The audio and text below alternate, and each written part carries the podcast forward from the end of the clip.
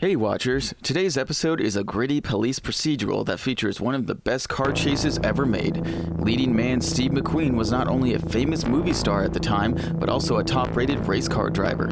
So get ready for some swinging jazz and sweet muscle cars, because it's time for 1968's crime action thriller, Bullitt.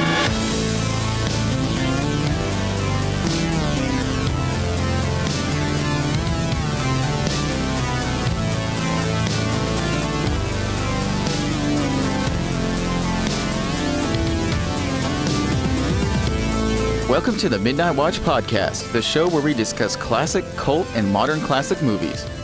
We're your hosts, Jeremy and Josh Baruto, and we review movies that are at least 10 years old. Fair warning, we're big on spoilers here, straight from the get go. We rate these movies in four categories. Number one, the level of impact and success it had when it was released.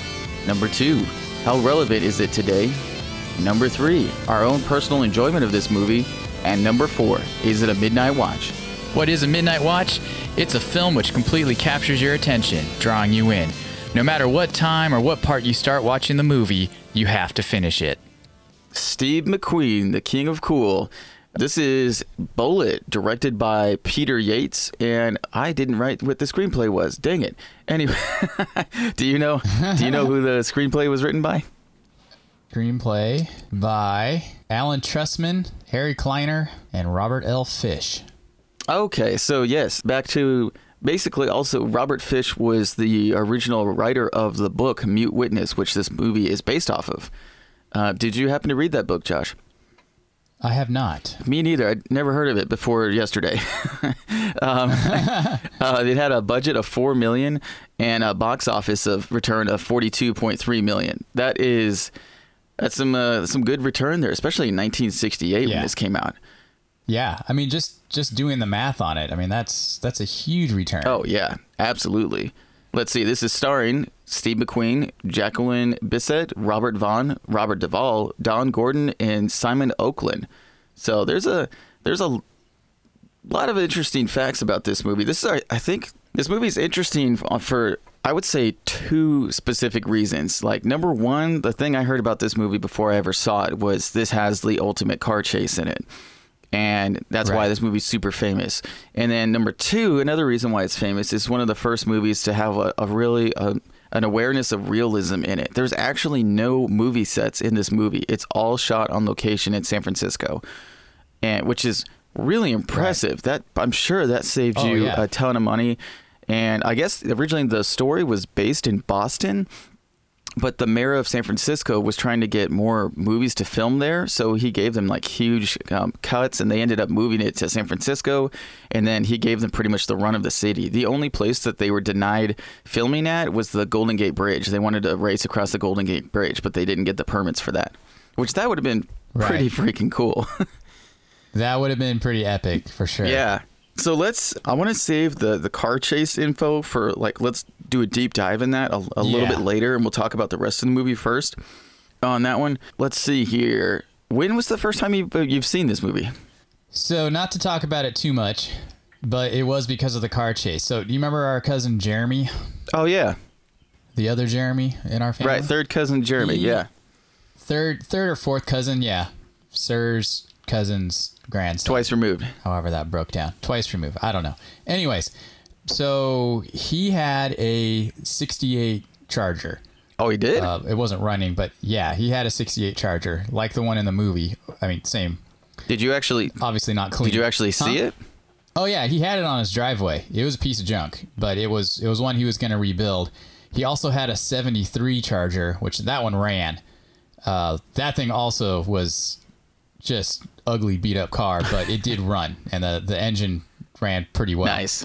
and that's back when i had my 73 le mans Oh yeah. pontiac le mans which is another big old muscle It's a car boat of a from car. from that era yeah so anyways we were super into muscle cars at the time obviously and then he was like dude you got to see this movie it's this it's got my car because the 68 was his dream car so that was the one he always wanted to rebuild Oh sweet. even though he was driving the the 73 so that was my first experience watching it because he was like dude you got to see it and uh, i did and uh, we'll talk about that more later but that was my first time that was probably back in 98 or 99. Oh yeah, no, that makes sense. Why I don't remember his cars at all. I was a a wee lad at that time, probably more obsessed with Right. Mario than anything else.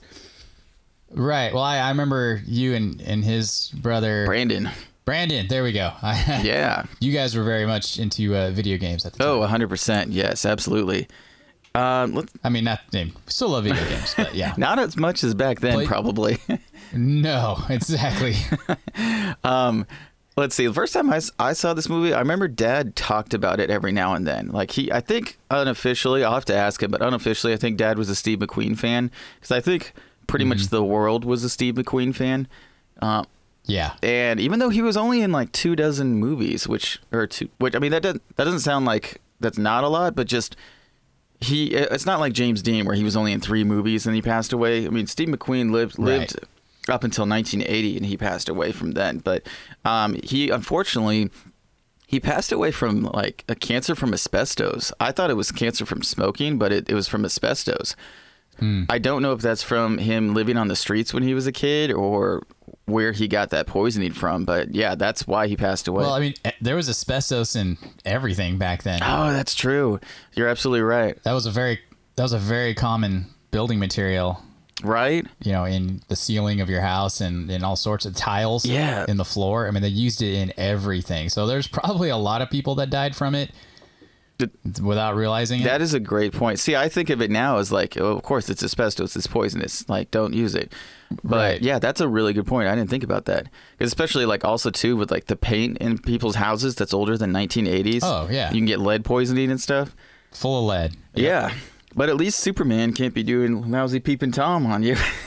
so Right. Anyways, the uh, so when I first watched this movie, I, I again I think it was about 10, 15 years ago when I was just no no no it was before that because I bought a Steve McQueen box set of like eight Steve McQueen movies because I'd always always heard that he was the king of cool so I was like I want to check this guy out so Right. it had that in it it had Papillon it had Tom Horn it had The Getaway by Sam Peckinpah. And the the main movie that I remember liking out of these was Bullitt. And so I uh, this movie kind of just stuck with me. And then I didn't watch it again for a long time. And then I picked it up in a bin for five bucks and watched it again. And I was really impressed with like the opening credits, the way it was put together. is It's smooth. Like it reminds me Yeah. Reminds me of the feeling from the the new Ocean's Eleven movies, where it's just cool. Like you feel cool watching the movie. yes. Yeah. That is it. I put that in my notes too. I'm all. This was absolutely a cool movie. I, I, mean, I, I feel like it still is. Yeah. You, you know, but we love older things. But even I was just thinking, like, if I had seen this in 1968 or 69, I would have been like, "This is a cool movie." Oh, yeah. Like, like you said, you feel cool watching. it. Yeah, it's a it was a massive hit, and critics and audience alike both really liked this movie. So this movie was definitely. Uh, I wouldn't say blockbuster because that term really wasn't around until 1980s with uh, Steven Spielberg created Jaws, but Right. it was definitely a hit though. It's probably Yeah. between this and the Magnificent Seven. Um, I would definitely say this is probably one of Steve McQueen's most famous. Do you, I, I don't know. Do you think this is Steve McQueen's fa- most famous movie? I man, I would say so because of the car scene, Right. The car chase scene. But I mean, if you're looking at his body of work, and if you're, I don't know, man, you talk about westerns. I mean, Magnificent Seven. I mean, he was huge as a Right. an actor in westerns. He But was in the TV show. yeah, I don't know. He was in that TV show Wanted Dead or Alive, and then Right. he was in the Towering Inferno. So he's just he was in a bunch of movies. Oh, of course, The Great Escape. That was a that was a big movie. Right. I think if you talk to people, like if you talk to boomers, Yeah, um, I don't know what they would say. It, it might it might just be everyone has their favorite Steve McQueen movie, but I feel like this one's pretty iconic, not just because of him, but because of what happened in this movie, more so than maybe some of the other ones. yeah, I mean, that motor, the motorcycle jump in The Great Escape is obviously a you know legendary Hollywood thing, right. Yeah, But I, f- I, f- I don't know. I feel like this, you know, as a sequence in a movie, I feel like it still absolutely holds up, and it still you know set the benchmark super high. right. No, absolutely. So oh, We're gonna talk about that more yeah, later. okay, okay. It's decided. This is Steve McQueen's most popular movie. Then, um, yes. under strong authority. According to the Midnight Watch podcast. Yes, exactly. You heard it here first, folks. Yeah. So I think, and then I, yeah, and so I finally watched the movie, and I had I liked it. I had mixed feelings about it though. So let's get in that synopsis, and then we'll break down that police procedural, and then get into the car chase. Yes, sir. Here we go. Thank you, Wikipedia, once again. On a Friday night in Chicago, mobster Johnny Ross is fleeing town, running from the outfit, otherwise known as the Chicago Mafia. The next morning in San Francisco, SFPD detective Lieutenant Frank Bullitt and his team, Delgetti and Stanton, are tasked by Senator Walter Chalmers with guarding Ross over the weekend until he can be presented as a witness to a Senate subcommittee hearing on organized crime on Monday morning. The detectives are told he is in a cheap hotel on Embarcadero. Delgetti takes the first shift, followed by Stanton and then Bullitt. At 1 a.m. Sunday morning, while Stanton is phoning Bullitt to say Chalmers and a friend want to come up, Ross unchains the room door. Two hitmen burst in, shooting Stanton in the leg and Ross in the chest. Chalmers holds Bullitt responsible. Ross dies in the hospital from his wounds, but Bullitt conceals the death to keep the investigation open, sending the body to the morgue as a John Doe. An informant says that Ross was in town because he stole millions of dollars from Chicago, the Chicago outfit. Bullitt also finds out he made a long distance phone call to a hotel in San Mateo. While driving his 68 Ford Mustang, Bullitt becomes aware he's being followed by a 68 Dodge Charger, driven by two or by the two hitmen. An extended chase ensues through the streets of San Francisco to Brisbane. Eventually, the Dodge crashes off the road, killing its occupants in a fire explosion. Bullitt and Delgetti are confronted by their boss, Captain Sam Bennett, as well as Chalmers, who is assisted by uh, another SFPD, Captain uh, Baker, after being served a writ of habeas corpus. Bullitt reveals that Ross has died. Bennett delays enforcing the writ, allowing Bullitt to, to investigate the lead of the long distance phone call to San Mateo. Due to his car being damaged in the chase, Bullitt gets a ride from, from his girlfriend, Kathy. At the hotel, Bullitt finds a woman from, uh, from the phone call garroted in her room. Kathy follows the police to the crime scene and is horrified. On the way back to San Francisco, she confronts Bullitt about his work, the negative impact it's having on his life, and whether or not they have a future together because of it. While examining the victim's luggage, Bullitt and Delgetti discover a travel brochure for Rome and traveler's checks made out to an Albert and Dorothy Rennick. Bullitt requests their passport applications from Chicago. Bullitt, Captain Bennett, Chalmers, and Captain Baker gather around the telecopier as applications arrive. It turns out Chalmers sent Bullitt to guard a doppelganger, Albert Rennick, a used car salesman from Chicago whose wife Dorothy had been staying in San Mateo. Bullitt realizes that Ross was playing the politically ambitious Chalmers by using Rennick as a decoy so he could slip out of the country Sunday night.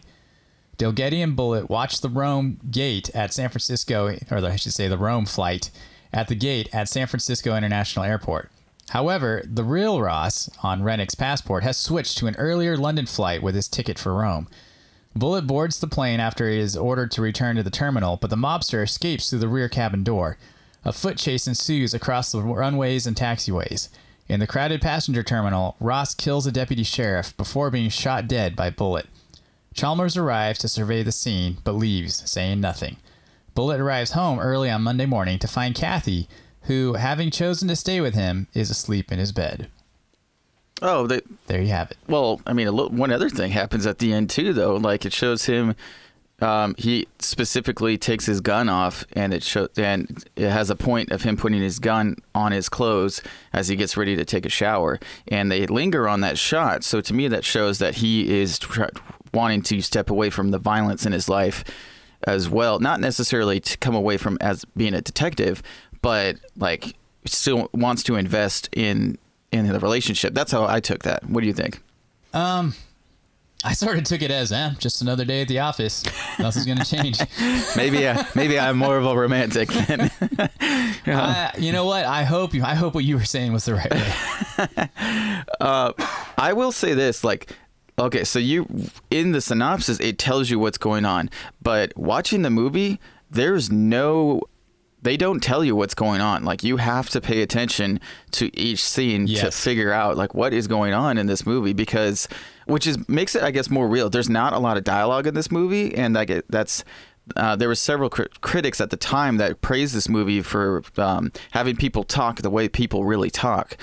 And so, Right. like, literally, I was, once uh, McQueen like the thing came through came through the machine that was predated a fax machine, and they saw that that Rennick was actually a um, Ross. Then and then they he just moves on and they start doing. I was like, wait, what happened? And I had to I had to process what happened. And when they was like, oh, they all realized they were getting played. Excuse me. Right. And and then uh, he of course went to find the real Ross, and I just I thought that was actually cool because it's kind of a simplistic plot, but the way that it's written, you have to pay attention to it because they don't tell the audience. Some you don't have that guy in the room where he's like, "So Rennick was actually not Ross. We just got played." The, Right. the only line they gave you is, "You sent me to guard the wrong man." That's it. Right. And And I know I had to stop the movie a few times and go back to rewatch what I had just watched because I don't I don't remember. I've seen this movie I think three times before watching this. It'd been a long time, but I I've seen it a few, you know at least yeah two or three times, and obviously the car chase is what really sticks in your head, right. and kind of nothing else. So I was really intrigued. Like, why don't I remember the rest of what's going on? But one of the reasons is you have to be engaged. It's not. A, it's kind of not a casual movie Yeah. uh, unless you know what's going on. Because like one thing I love too is that as soon as it, it, it goes to like a real life scenario where, especially the medical stuff. So when they're wor- when they're in the surgery or they're taking care of somebody medically, all the music stops and it's just the chatter, procedural chatter of uh, everybody working on the patient. And I also read that they used actual medical personnel, real doctors, real nurses, real ambulance drivers, the whole the whole deal when it came to doing all those scenes. They weren't actors. They were actually talking real medical jargon I think that's and it just so cool. it's so yeah, it's so real. Which we're used to that now. Most you know, any decent police procedural or medical p- procedural show these days, they've they've come a long ways. They have you know way better. What's the word I'm looking for? People telling them what to do the right way, the correct way, mm-hmm. and here, you know, I don't think that really happened much before that. Maybe maybe on some like doctor shows here and there where they tried to get it as accurate as possible, but right. it just it feels so real and you're like man this movie's pretty old too but they really nail it Oh yeah, no, I agree. Because like before that, even with the Magnificent Seven, you know, they got the big orchestra. You got like good chummy scenes and different things like that. Stuff is kind of overdone in a Hollywood way, and this movie is very much they're trying to make it as as real as possible. And so you're kind of Yeah. just watching this guy from, from a realistic standpoint, and I feel like at the time that was definitely really helped this movie to stand out. But I feel though, and now watching it, yeah, after how it's influenced so many different movies, so many different genres, it's kind of slow in different scenes because we're used we're used to this stuff, so it doesn't amaze us. So we're just kind of like, okay, this is like like 20 minutes of no music and they're talking and stuff, Right. but like I mean, it's it's it's sort of interesting, but yeah It's- well it is if you take the time to pay attention to it but otherwise like you said you kind of just drift like okay this is a boring scene they're just working on the guy right. And but if you really stop and listen to it you're like oh they were on purpose capturing all of this dialogue real life dialogue happening right. and and Steve McQueen or whoever the actual actors are are just kind of floating in the background. They're there, but I mean, it's they're it's like they know their role as police officers. Okay, I need to step back and let these guys do their job, and Right. and that's I mean, it's very very real world, real real life. I did enjoy the part though when they go through um, the evidence and they're looking through it and just the way they're like, "Hey, I need this evidence," and they're like, "Oh, hey, can you fill out this form? Can you do this?" I thought that was interesting. Right. I did think it was funny though. They went through the evidence not wearing gloves, and then Steve McQueen's like, Right. He's like, "Hey, can you fingerprint Hey, this?" you fingerprint and I'm these? like, "Dude, your freaking fingerprints are all, all over that now." Um, Right. Which I mean, I the uh, the forensics techs will be like, "Thanks, guy. Yeah. I have your prints on file, but now I got to thanks a lot, Steve. look past all of them." You're the reason I smoke, Steve. but, but yeah, I that that was a little bit of a of a blunder there, I thought. And then also um, one thing, I the, another thing that I do kind of, I don't I don't fault it because this is the story of. I mean, it's in the story, but I did think it was kind of weird how they break play up the point where they're like, uh, it's a two two man team for the hitman. You got the trigger man and a backup, and the dude fires two shots. That's it. You know, one to the cop, Right. and then one to kill the guy. And I was kind of like, why didn't he like? I'm it, th- again though. This is me thinking of Tom Cruise from Collateral, a movie that was made way later. Where Right. it's like you know two to the two to the chest, one to the head. You know, just like Right. Double tap. yeah, make sure they're You always double tap. always double tap. Yeah, make sure that they're they're dead dead. And uh, so yeah, he just does one shot and then leaves. And of course, the dude s- stays alive for quite some time, and that's why the, the a chase ensues. And then like the hitman keeps coming back, Right. trying to to make sure he took out the guy. And I was just thinking, I was like, well, the only explanation I can think of is it's California, and there's a lot of laws about um, about guns, and so maybe he could only get two rounds, and, uh, he, and then he had to jet. So that's that's a terrible uh, thing. I'm I'm thinking it was just That yeah. just- that kind of fell flat. right because then later he must have got gotten another um, more shotgun rounds for when the, in the car chase when he, he fires off several shots.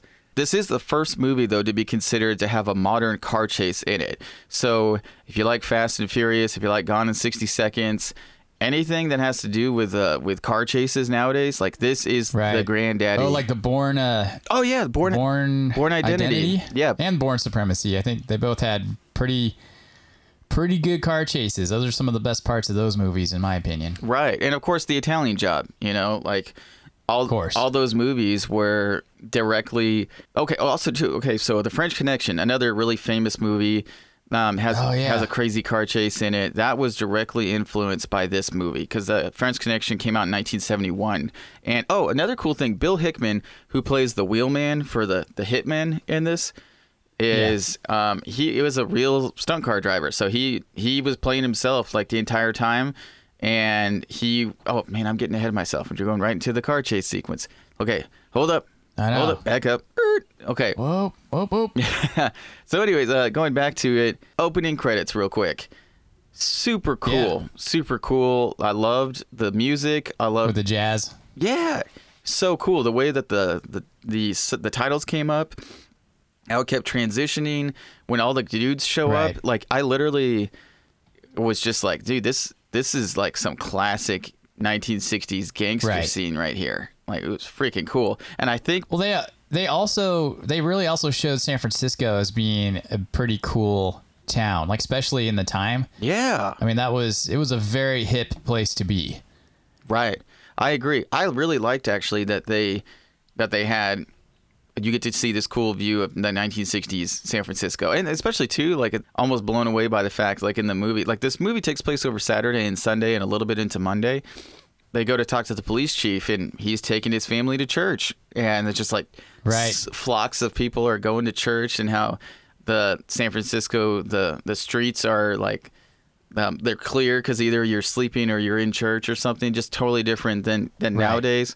But yeah, Steve McQueen though was an icon because of the counterculture at the time. So with him being Right. always being a, an anti-hero, I think this is the only movie where he plays a police detective because he Yeah. he had trouble with the law when he was a kid, but he's still kind of an anti-hero though as this police detective. Right. Which is the one thing that I that I liked was at at one point when the the suspect dies, the what they think is the mobster, and his captain pulls him in the in the room and he's kind of giving him the the stern captain talk, you know, to his subordinate who messed up. He's all, "I need you to play it by the book," and then and then like one line later, he's like. He's like, uh, do what you think is best. I'll back you up, or I'll try to back you up. You're like, wait, which one is it? Right. It's your. You want to buy the book, or do you want me to just keep playing it like a cowboy? right. He's like, it's your case. You you figure it out. Yeah, I do think that's pretty funny. so I, th- I thought that was funny too. Oh, and then of course I have to point this out. So right before the mobster gets hit in the hotel room, before the door gets kicked in, and he's listening to the radio, and there's a an a, or a commercial. The DJ starts talking about. Uh, our own San Francisco Giants taking on the Dodgers at whatever it was from there, but I'm just like, sweet. Really, I see. My team. I missed that. That's awesome. I I was. Did you Plug in the Giants. did you see any Giants uh, paraphernalia inside the the movie besides that? I didn't notice any. Um, doesn't mean it wasn't there. Did you? Did you see some? No, but I was thinking too though they didn't really go. They they stayed at like classy joints or actually at like the police station or like the only place I think that they would have actually shown that might have been at the airport at the end. Um, Possibly, or you would think maybe in some of the bars. But again, you're right. They were kind of classy. They weren't. They weren't like a like a blue collar bar or something where you might see Right. Sports paraphernalia or whatnot. Steve McQueen. So Steve Mc- yeah, I didn't. I wasn't really looking. Maybe there would have been people on the street wearing like a Giants ball cap or Right.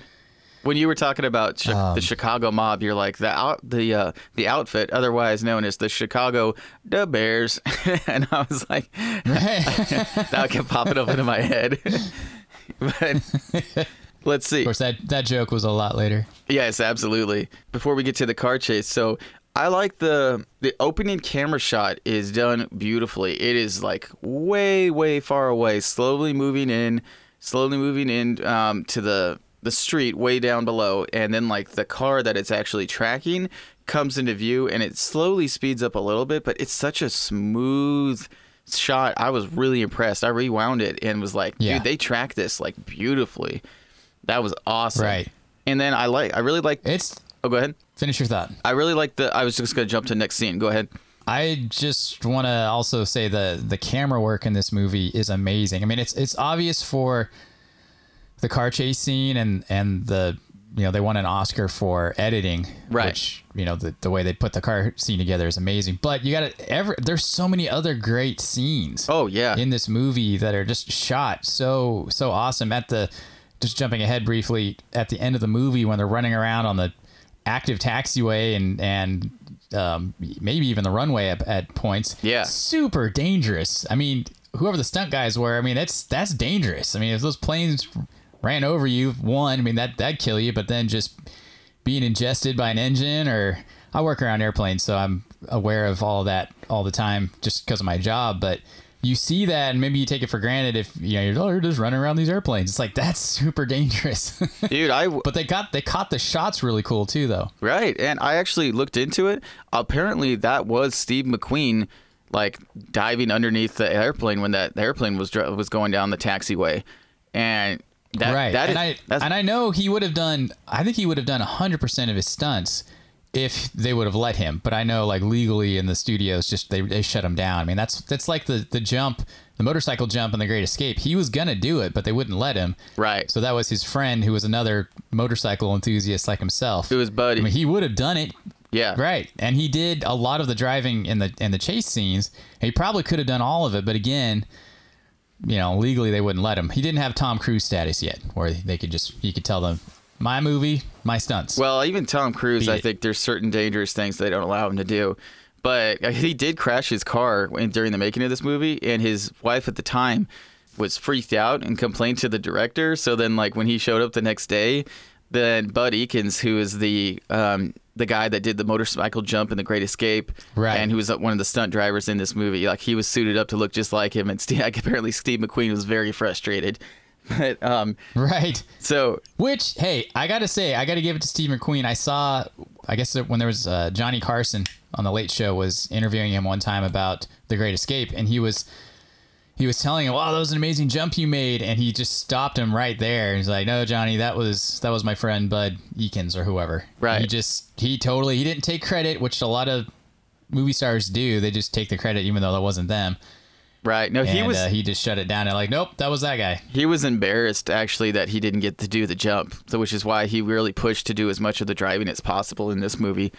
So Oh, I believe it. He was a real deal guy. I mean, actual top rated race car driver. yeah, I mean, well they kind of like Paul Newman, I guess, when you think about it. But I guess, I mean, not that, not that movie stars are just, you know, aren't, you know, into real life sports and things and are, are good at it as well. But um, it seems like back then, it just seemed like a little bit more of the, that dude playing a tough character on screen, you know, he was a legit tough character in real life. well he, it reminded me of John Wayne, where John Ford, the director, said that John Wayne wasn't an actor; he was a force of will that movies were created around. And so I feel like Steve McQueen, maybe not to that extent, but Steve McQueen kind of played Steve McQueen for in a lot of movies, which is fine because we like because Yes. we like Steve McQueen. Like girls want to be with him, guys want to be him, and so Right. that makes that totally makes sense though. Why yeah, doing this stuff. Okay, let me go Right. just a few more tidbits because we're we're chomping at the bit wanting to get into that that chase scene. Uh, what everybody's been waiting for. right. Yeah, if you want to fast forward to Or what we've been waiting for. yeah, you want to fast forward to minute 42, that's when we jump No, I'm just kidding. Um, let's see here. So, uh, one thing I thought was really interesting the the first scene when they introduced Chalmers. Uh, Robert Vaughn, I got to give him credit, dude. That guy, I have unfortunately, Oh, yeah. I've never seen him play a good guy, but he was predominantly known for being the main guy. You ever watched? in yeah, You never watched Man from Uncle? I ne- no, I haven't seen it yet. I want to, but that's the thing that he got famous for, and so right. he was like the suave guy. But I've only seen him as like, of course, in the A Team, and then I think he was the bad guy in a um, in a Clint Eastwood movie when they were like had that Firebird jet or something like that. I'm trying to remember that, but oh yeah, yeah. um, Firefox. Is that what that was? I called? think it was called that, yeah. But I, I always see him as the bad guy in movies. And in this movie, technically, he's not really a bad guy, but he's a snake. He just he'll do whatever he He's an a hole for sure. exactly, and he plays it very well. But apparently, like he's a very charming, nice guy. Steve McQueen actually asked him to be in the movie. He was like, "Dude, you got to be in this movie." And he read the script, he didn't understand it, and he didn't like it, and they just kept throwing money, kept throwing money at him until he finally was like, "Well, you guys are gonna pay me all this money. I'm gonna do it." And then later, Right. he enjoyed the experience. Of course, the movie was extremely well received, and so he. The constantly had said after that that that was his favorite movie that he ever made, and so I thought that was pretty cool. Um, That is well, and the the dynamic between the two of them is really cool because he does he plays that kind of weaselly snake politician. Yeah. and he's always trying to bait people and trying to get the reaction out of them. And Steve McQueen, I mean, I mean, it's that's his nickname, King of Cool or whatever. He's so calm and he does not get baited. No. I mean, at one point he, um, yeah, I mean, there's there's no point there where he really gets that upset and he just kind of just walks away or just shuts it down right. with a with a line and moves on. I mean, it's it was very cool to see the two of them work together. Oh yeah, absolutely. Um, so the the opening sequence though, when they introduce uh, Robert Vaughn, Steve McQueen stops. They pull over to the house and they they go up and they open the door and the first shot is a camera angle low to the ground and you just see a bunch of ladies' legs and skirts and then you see Steve McQueen farther off silhouetted in the in the the door frame and he's just got a look on his face where he's just kind of looking around but it so clearly immediately shows he is out of his element like he's surrounded by uh, I don't, it's some, some sort of a, a fundraiser thing I think of a, a women's right, some society kind of high society thing. yeah, and he's just waiting there to talk to uh, Robert Vaughn. And so then Robert Vaughn, when they introduce him, I love how the camera is on two other people, and you see the back of his head, but it's not centered on him. So then when he turns around, he turns into the camera, and it's just really cool camera work. Right. And it's Yeah. it's smooth because immediately you, the first thing you feel when you see Robert Vaughn is, oh, this guy's smooth, and then you you kind of like him at first because he's like, hey, Steve, we're gonna, you know, we're I'm gonna take you with me. We're gonna do great things together. Right, and then as soon as like the the the, the it goes sour, he's immediately like, "I'm blaming you, everything on you," and you're like, "Oh, this guy's a douche." Right. So, but I know. He's like, I'm gonna cru- I'm gonna preside over your crucifixion. Yeah, like, personally preside over your public crucifixion. Yeah. Uh, Right. So I thought that was uh, just I like the the camera work in that. Um, just showing Steve, that that's like the one sequence though where Steve McQueen's just like he's there and he's just waiting, but like he's I wouldn't know if he's say he's uncomfortable, but he's out of his element there. Versus the rest of the movie, Sure. he's like the guy in charge or doing you know even when he's his superiors are there, he's still like I'm only o- obeying you because you're my superior in this case, but not with Right. with Robert Vaughn the entire time. He's just secretly giving him the FUIs like the entire time. right. Um, until totally. until- But I gotta say, he his character is still very respectful. Like he's Yes. he's very polite always. I Yeah. mean, people, you know, women women, you know, greet him or say things to him or you know, and he's always for an anti-hero. And I'm just saying, Oh, yeah. he's always just like thank you, and he does this thing. He's not just some, you know.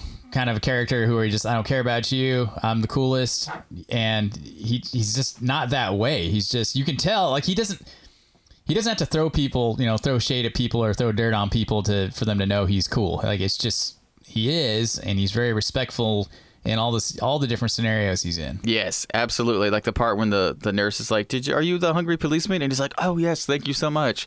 Right. And I like the part too when the they first introduce his girlfriend and she's asking him to for help with uh to read the the stats off of the pipeline Right. and the stuff he does that first and then she's like, "What about this?" And he's like. Oh, I, I lost my place, and it's just it's a Right. it's a fun banter between them because you can tell like he just was like, okay, I'm kind of done with this. And at the same time, the girl's like, Right. she's like, oh, that's funny. Like, obviously, you're just like, let's move on in a in a fun way, not in an a hole way. And Right. and so they have a cool dynamic, which introduces Ron Burgundy in the jazz scene. Um, so yes, that jazz flute, man. yeah, as soon it start, dude, that scene startled me because like the beginning, you know, they have the bass where it's like boom, boom, boom, boom, Right. and it shows like the band starting to pick up, and then it just crashes the cymbal, and then that that girl just cruising on the flute, just and immediately I thought of Ron Burgundy from Anchorman. right. Yeah. um, it was cool. Steve McQueen once again. He found saw that band in a club and was like, "Hey, you guys want to be in a movie?" So they they put uh, they put that band in the movie. So that scene though shows him eating dinner with uh, several other people and then his girlfriend, and he keeps he's like staring across the the table at his girlfriend, and they catch eyes, and they have this cool. I, I like how there's there's not a lot of dialogue, so they show a lot of Right. a lot of emotion just at them looking at each other and then he smiles kind of relaxed and then she she smiles and it's just cool little dynamic of like she's like Yes. the main person in that scene like people are talking and he's just kind of there but you can tell like he loves her he's in support of her and i just like that so then like when they have other scenes because she's not in the movie that much those scenes matter because of these these little Right. emotional they do have a deep emotional right connection, which I mean, it's going to come up again in the once again about the car scene, Yeah. car chase scene. But it really, this movie does really play on you know unspoken emotion and the dynamics uh, of that, yes and you know, in all the different ways that it can come across. Whether it's a really intense scene or whether, like you said, there's like an emotional love interest kind of a scene or there's sadness or frustration. I mean, you just you really they did an amazing job delivering on all of those emotions without there having to be dialogue right walking you through it. absolutely we are starting to run out of time so let me do i have like Well, we got to get to the Right to the, main chase. stuff. Let me. I have five trivia things. Right to the chase. I have like five trivia things I want to read real quick, and then we'll jump right into the the chase. Uh, right. So about about fifty percent of the film was actually shot silent. So the background noise, sound effects, and spoken dialogue were looped in post production. Unfortunately, you can really tell this in a couple scenes where it's just kind of weird that there's not as much sound um, when they're walking around. Eh, But that's just also because nowadays, like sound effects and the sound guys nowadays are so freaking good at their job. Um, Right. But anyways, uh, so they had that. Then this movie was one of the first movies actually to be rated by the MPAA, and so it was originally rated M, and then they re-released it um, in theaters on as a PG rating, and then also to Right. the gunshot wounds in this movie. So Bonnie and Clyde, which came out a year earlier, popularized the, the use of squibs, so you get the nice blood splurts when you when it shows somebody getting shot. This is the first movie that used that and incorporated blood packets to get splatter on the wall. So that scene when the dude gets shot with a shotgun in the movie, it's pretty graphic for the time. It's just like boom, like Right. So that was probably really surprising. So that was pretty cool. Um, also, Steve McQueen rode around with some cops to get the layout of the of San Francisco and some procedural stuff. So the cops wanted to test his mettle and see how much of a uh, strong man he really was. So they took him to the morgue, and apparently they were impressed with him because he showed up and he was just chilling in the morgue and he was eating an apple while they were showing him around. so Oh my god, that was pretty pretty funny.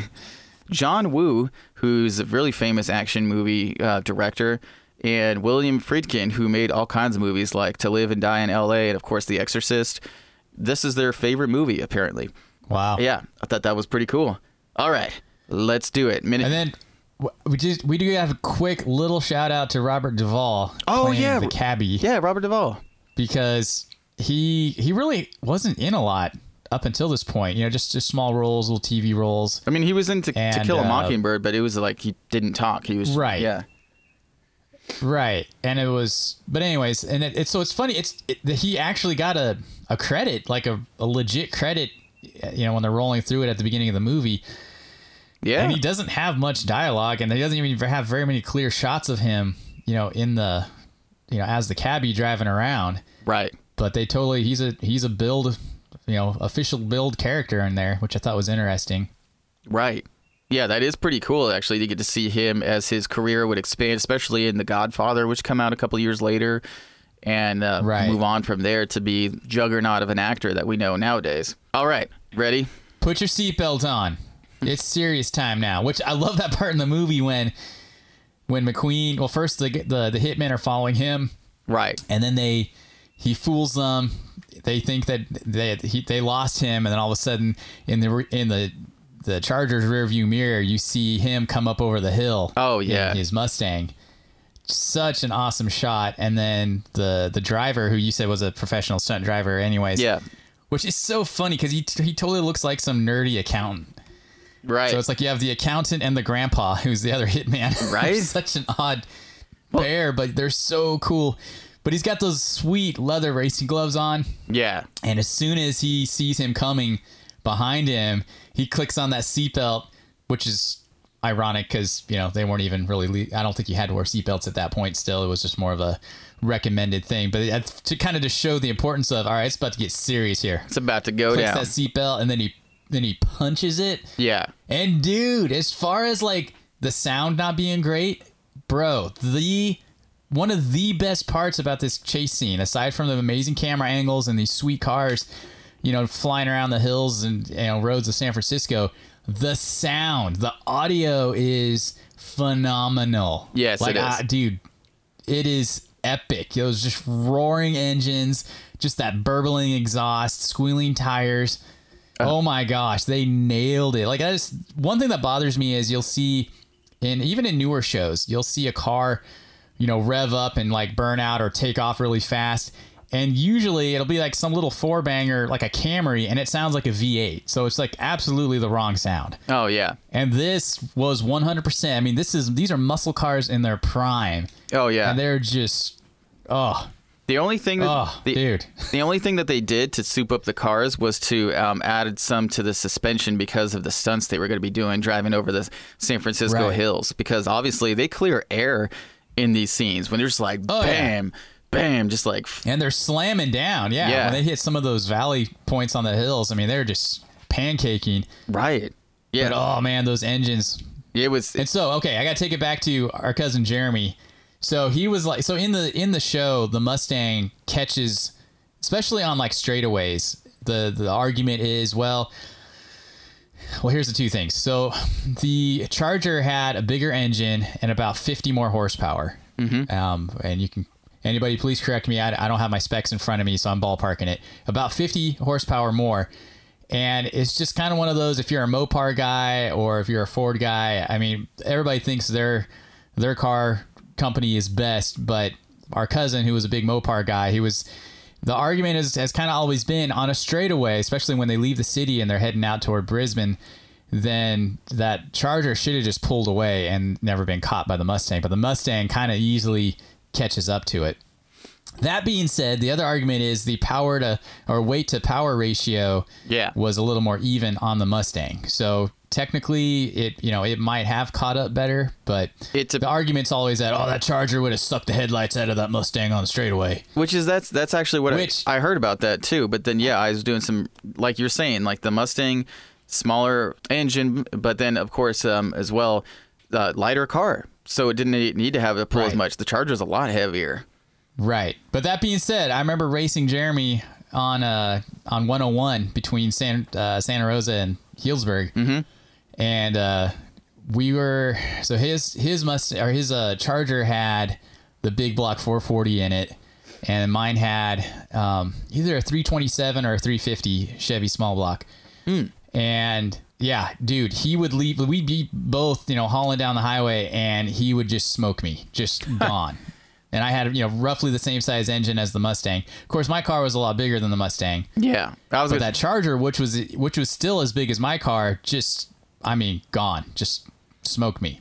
yeah. They they did recreate the the sequence. I think that Motor Trend did that in 2008, and so this is a Right. I know they've done comparisons. Right. This is something that like they've they've constantly gone on before this. I'm sure like like you said, Dodge and, and Ford fans are going to constantly just be, you know, arguing about Right. this. And so now the real hero of the story though is the Corvette that they mounted the the, the cameras to that had to be faster than the That's cars. right.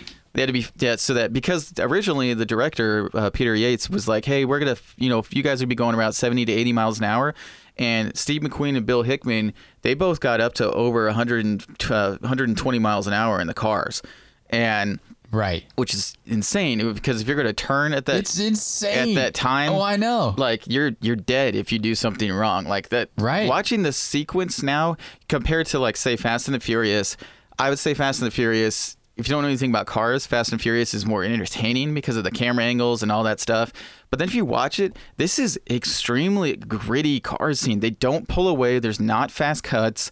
It's literally just like Right. you see them take that turn, and that car is doing all it can to stay on the road so it doesn't fishtail into Right. the pedestrian cars. Well, and it actually, the Charger hit a camera. It at did. one point too. You're right. Which, um, have you seen that scene? I I don't remember that I've seen it because they cut it out of later releases I of the movie. Uh, I have not, unfortunately. You see it like right when it is about to hit, it cuts kind of weirdly. But yeah, you're right. In the original view, uh, the original theatrical cut, and a couple other versions of it, it actually you see it hit. And the the reason.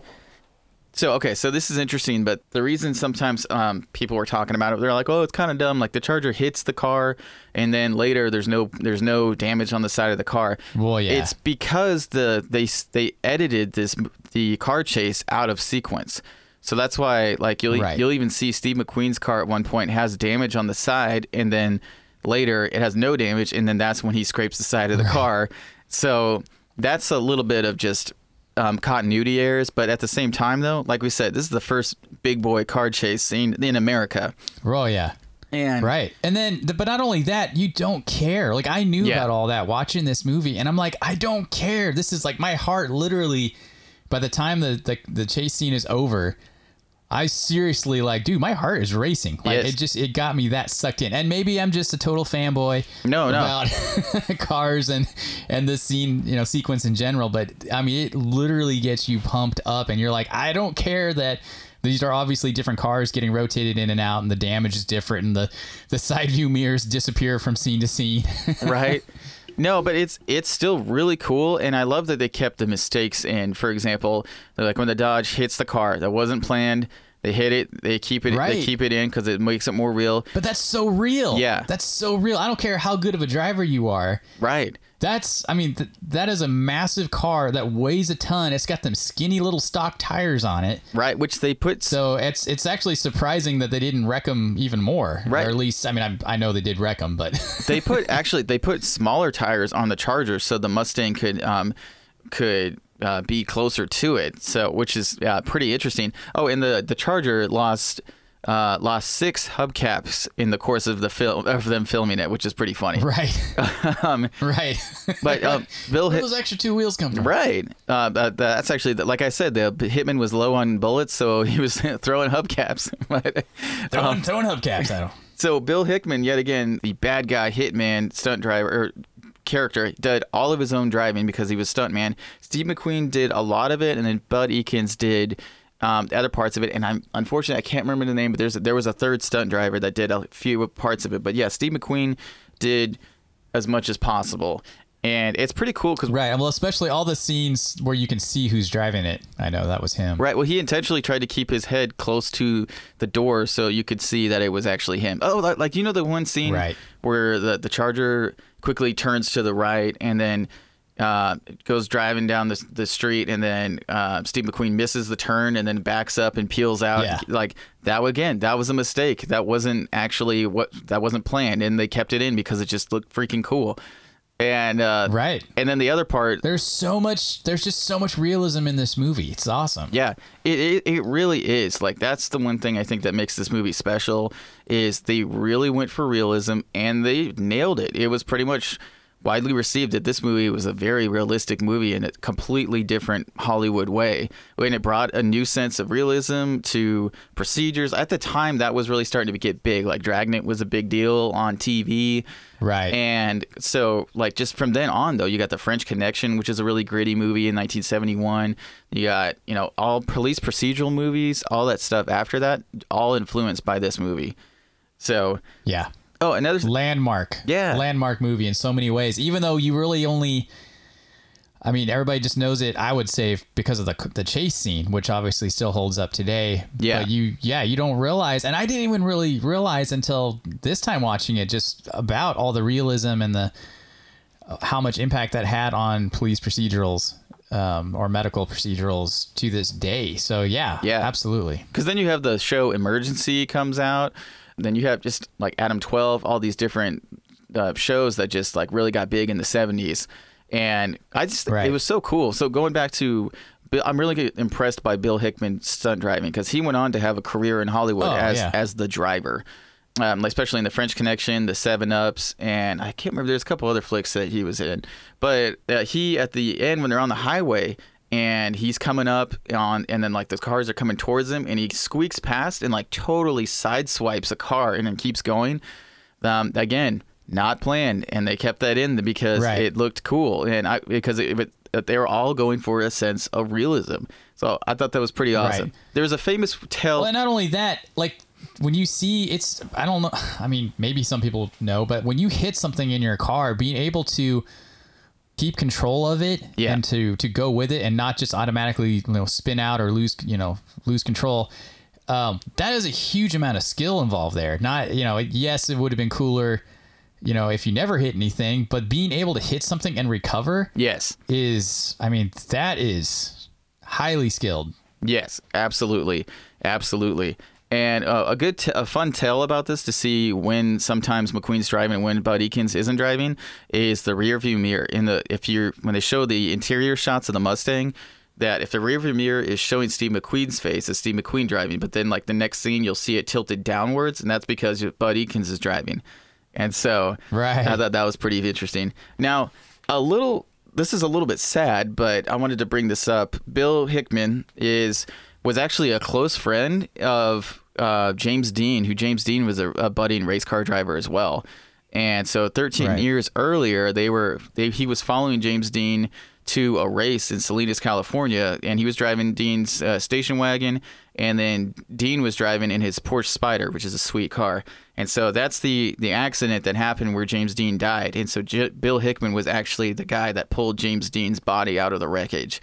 So Oh, wow. that's really sad. But I just I felt like that was something interesting that you know Bill Hickman he's he'd been around in Hollywood for quite some time. He was a, a well Right. well res- well recognized, well respected um, stunt driver, and obviously friends with some some pretty big wigs back at the time. So Right. that was Legit interesting, dude. Yeah. Uh, let's see here. So going back to the ra- uh, the chase scene. Let's see. Yeah, they were uh, filming the chase scene. It took three weeks, resulting in nine minutes and forty two seconds of footage, and which that's a lot of planning. And that, that's one thing I I love about this. We keep going back to realism, but I'm comparing it to Fast and Furious, how it's so super superhero over the top. Even the first movie, like when they jump the train track and the train goes right behind him, how that's digitally inserted, so they were fine. This movie, like this scene, is so cool because you can just watch it and you're like, everything I'm seeing here, I'm seeing here. There's no Hollywood trickery. These are literally all stunt driver guys that had meticulously Yes. planned this out. All of the stunt drivers in the pedestrian cars have it planned out to know where they're going to go so that nobody died because they're like I said they're driving up to almost 120 miles an hour on these these streets. That is crazy. And then not, not including the the actual camera operators on the Corvette next to him driving back and forth. Right. And those cameras were big. They were filming with film. They weren't Right. filming digital. So uh, if you Right. you watch the making of this movie, it's really cool the way they have the Corvette like stripped down and then these big cameras on there and that must have been such a rush just filming it. You know, you had the wind on your face. Oh you're just my like, gosh. Yeah. like that would have been so cool to be in the making of this movie. Right. And even just being even the shots from inside the Charger and the and the Mustang. Yeah. Again, that's a big camera. A dude manning that camera inside the car as that car is flying at, you know, over 100 miles an hour Yes.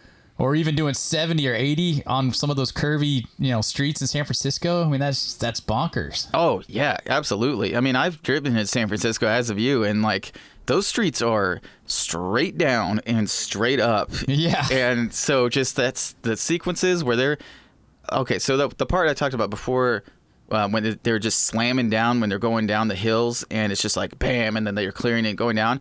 Anytime they hit, they could have spun out and just like gone a different direction. Like it's the craftsmanship is great. I mean, we talked about The Rock last year and how they had that that's that big stunt scene that was on one street predominantly going down straight downhill and Right. michael bay said that was the worst part of the movie was just getting the permits for that this they shot for three freaking weeks and the mayor was just throwing stuff at them being like dude Yeah. do whatever you want so they had so much creative freedom to do what they wanted in this film like I, I'm, I'm pretty sure like the main thing they wanted they didn't get was just filming on the golden gate bridge and that's that's pretty amazing you know Right. Oh, one more thing too. Where uh, time's kind of starting running away from us, but um, Steve McQueen and Bill Hickman they went out on the raceway and they were practicing driving inches away from each other at uh, speeds over 100 miles an hour, so they get comfortable driving real close to each other. And they did that for a while, so they were really comfortable uh, doing the the stunt chases. And so I just thought that was pretty freaking cool. There's some really cool behind the scenes Oh. footage of Steve McQueen like Right. driving and he puts his hand out and he pats the car next to him and they're like laughing and it's just it's freaking cool. Dudes, le- some legit, legit dudes in this movie. I mean, not just as actors, but as true professionals in their craft and in, in their their other um, interests, as in you know race car driving or Yeah. just phenomenal. Phenomenal. It's awesome. So uh, yeah, let's roll into final final thoughts real quick, Josh. I pretty much summed up what I wanted to say. What about you? Uh, me too, man. It's as you know, like we were saying, all the procedural stuff is is actually really cool about this movie. But let's be honest, it's all about that car chase scene, and I think we beat it to death. So I, I feel good about it. Oh yeah, I forgot to say. Yeah, I watched the trailer for this. The car chase scene is all over the trailer. Robert Vaughn said that people repeatedly went to go see this film just to see the car chase, which is uh, it's about Oh, yeah. an hour and ten minutes into the film, and it's and uh, it's just It's what six minutes long or something. It's 10 minutes and 78 seconds is what the car chase is. And I love too the fact. Oh, I forgot about that. Um, basically, I can't remember it was, but somebody showed Steve McQueen and another producer the movie um, Robbery, which is a British film that came out the year before that Peter Yates had directed. And Steve McQueen loved how he filmed the car chase scene in that, which I think is like a 15 minute car chase, but it's not as epic as this one. And he he liked it, so that's how they actually uh, um, hired Peter Yates, who then Peter Yates became Right. a pretty uh, well known director after that time in America. So this was like his first American movie, and I think it's his famous most famous movie to date as well. So Right. Yeah, and all thanks a big part to Steve McQueen saying, "I want that guy." Right. To direct this movie. Steve McQueen did have a lot of star power in putting this movie together. Absolutely. Right. Well, it was his production company, which is cool. Oh, I forgot. Yeah, it's his first movie that was his production company. You're right. All right. So let's do uh, final verdicts then. Um, Josh, you think this movie? Um, what do you think? Did it hit the spot when it came out? Yes, I think it absolutely hit the mark. It's an easy A, I would say. Um, just on the box office, but also just from its reviews. Um, it was very highly reviewed uh, when it came out. Right. So that's an A. I agree. I gave it a I give it an A plus. Uh, it just I think it was a home run when it came out. It's just like like uh, we talked about before. It's a cool movie. It makes you feel cool watching it. Um, you just you feel cooler after you watch the movie. You're just like I experienced something. Like I and it's cool. Right. Yeah. Let's see how many more times I can say cool. Um, is it still relevant today? I would. I mean, historically speaking, yes. Um, I uh, Congress actually added it to the uh, that official list or whatever collection of you know most uh, what's the word I'm looking for impactful films in hi- film history or whatever. They have their. I'm totally botching that, but it's definitely a very recognized film even to this day. Um, and it, obviously the the car scene as we've been saying over and over, it still holds up today very much. It's definitely the benchmark by every good car chase scene since then. Right. Um, but even just for the procedural stuff, um, I think that's still, you know, when you watch it today, even by today's standards, you're like, wow, this is pretty legit. Like you said, you might get kind of lost or like kind of zone out because you're so used to having pretty accurate procedure, procedural stuff done in, you know, new films and TV and stuff. But Right. uh, anyways, I digress. I guess I would. I don't know. I this one's always a little bit hard for me to say because of uh, either cult status or historical status. I mean, is it is it relevant today? I mean, the car scene, absolutely. Um, I don't know. I guess overall, I'm floating somewhere between a C plus and a B minus. Um, I would say, for me, I'm gonna give it. I'm gonna give it an A. Actually, is it still relevant? And the reason I do is because if you're into film, you know about this movie. This movie is Oh, yeah. it's the godfather of car chases. It it's not like we're like, "Oh yeah, that was the first movie that had a car." It's like no, like car enthusiasts constantly t- still uh, like, still reference this. Right, 2019 they re-released a new version of the of the Mustang, the Bullitt Mustang, and so it's definitely there around. Steve McQueen is forever an ic- Hollywood icon, and um, like you said, the police procedural stuff, which doesn't get talked about a lot in this, but it's one of the first movies to do really serious police procedurals and does it well. And of course, the car chase scene is the I would say the most famous car chase scene in cinema. Honestly, I, I think it is. I would say that too. It's my favorite. right.